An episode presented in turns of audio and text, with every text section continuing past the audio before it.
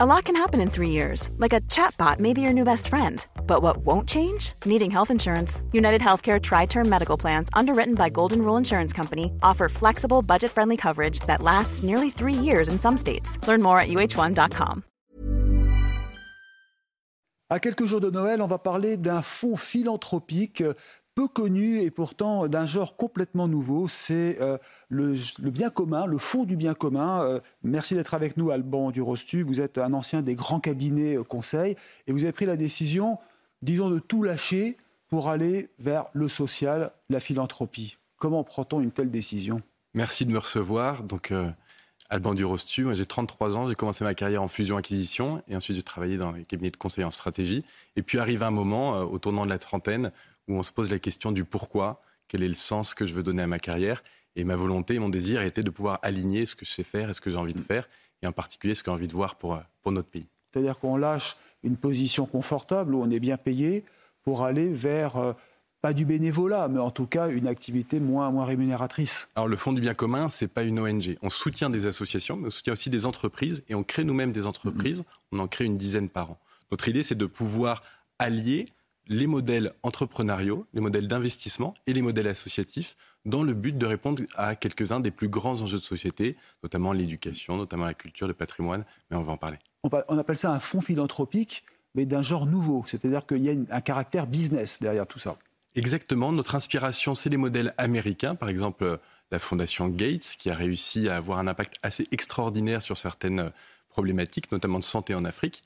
Et donc, on veut agir de la même manière, en agissant aux côtés de tous ceux qui agissent pour un monde meilleur, pour le bien commun, que ce soit des entreprises ou des associations.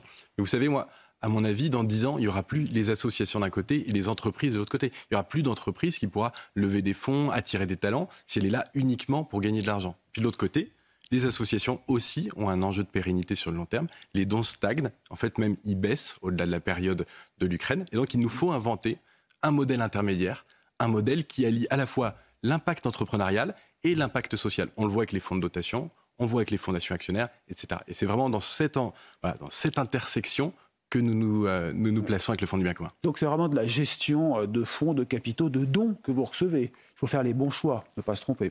Exactement. La conviction, c'est de penser qu'on peut traiter les sujets d'éducation, les sujets de culture de façon aussi professionnelle que tous ces sujets d'investissement qui ont transformé nos vies, les réseaux sociaux, maintenant l'intelligence artificielle, et cetera, et cetera. Cela, on le fait en appliquant certaines méthodes.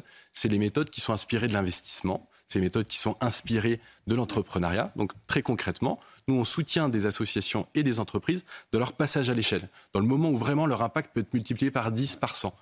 Et ça veut dire que vous avez quitté quand même vous, un grand cabinet où on est bien payé pour aller vers cette, ce fonds, en fin de compte.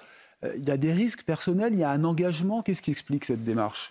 Écoutez, moi j'ai, j'ai eu la chance tout au long de, de, de ma jeunesse, de mes études, d'avoir un certain nombre d'engagements, notamment auprès des, des gens de la rue. J'ai créé, dirigé des accueils de nuit pour des, pour des sans-abri. Et, euh, et à un moment, je me suis rendu compte qu'il était peut-être temps aussi de pouvoir y passer cent pour cent de ma journée. Vous savez, j'avais l'impression d'être toute la journée à travailler pour des grandes entreprises et j'étais très heureux de pouvoir les aider à, à, à, à se transformer, à se digitaliser, et cetera.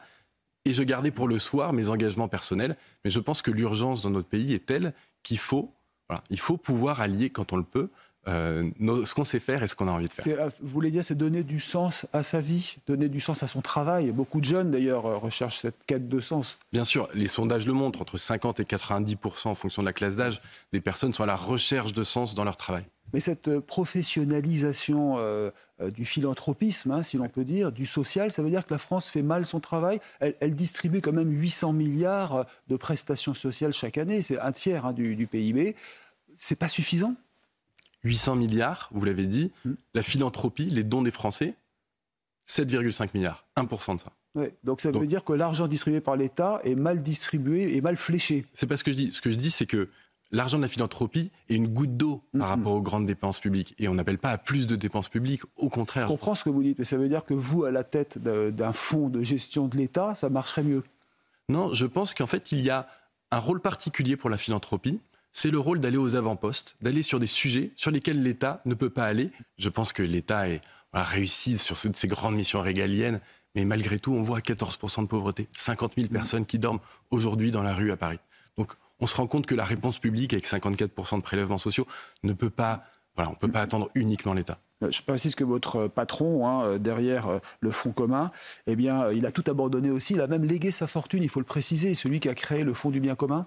Oui, c'est un cas exceptionnel. Le premier en France s'appelle Pierre-Edouard Sterin. C'est le fondateur des Smartbox, qui ensuite est un investisseur à grand succès, qui a accumulé plus d'un milliard de capital et qui a décidé de donner cent pour cent de ce capital professionnel à des associations, à des entreprises à impact, via le Fonds de dotation du bien commun. Toute proportion gardée, on n'est pas loin de ce qu'a fait Rockefeller ou Bill Gates, par exemple. Exactement, il y a des magnifiques exemples aux États-Unis, mais aujourd'hui, la philanthropie en France est à un tournant, et elle a l'opportunité, par les modèles américains notamment, mais pas uniquement, je pense qu'il y a une voie française à pouvoir inventer sur ces sujets-là, d'avoir également un impact très fort aux côtés de l'État.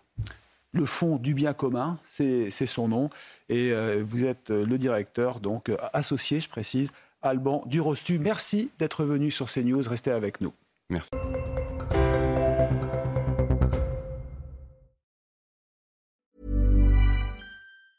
Hey, it's Danny Pellegrino from Everything Iconic. Ready to upgrade your style game without blowing your budget? Check out Quince. They've got all the good stuff, shirts and polos, activewear and fine leather goods, all at fifty to eighty percent less than other high-end brands.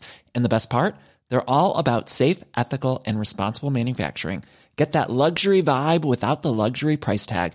Hit up quince.com slash upgrade for free shipping and three sixty-five day returns on your next order. That's quince.com slash upgrade.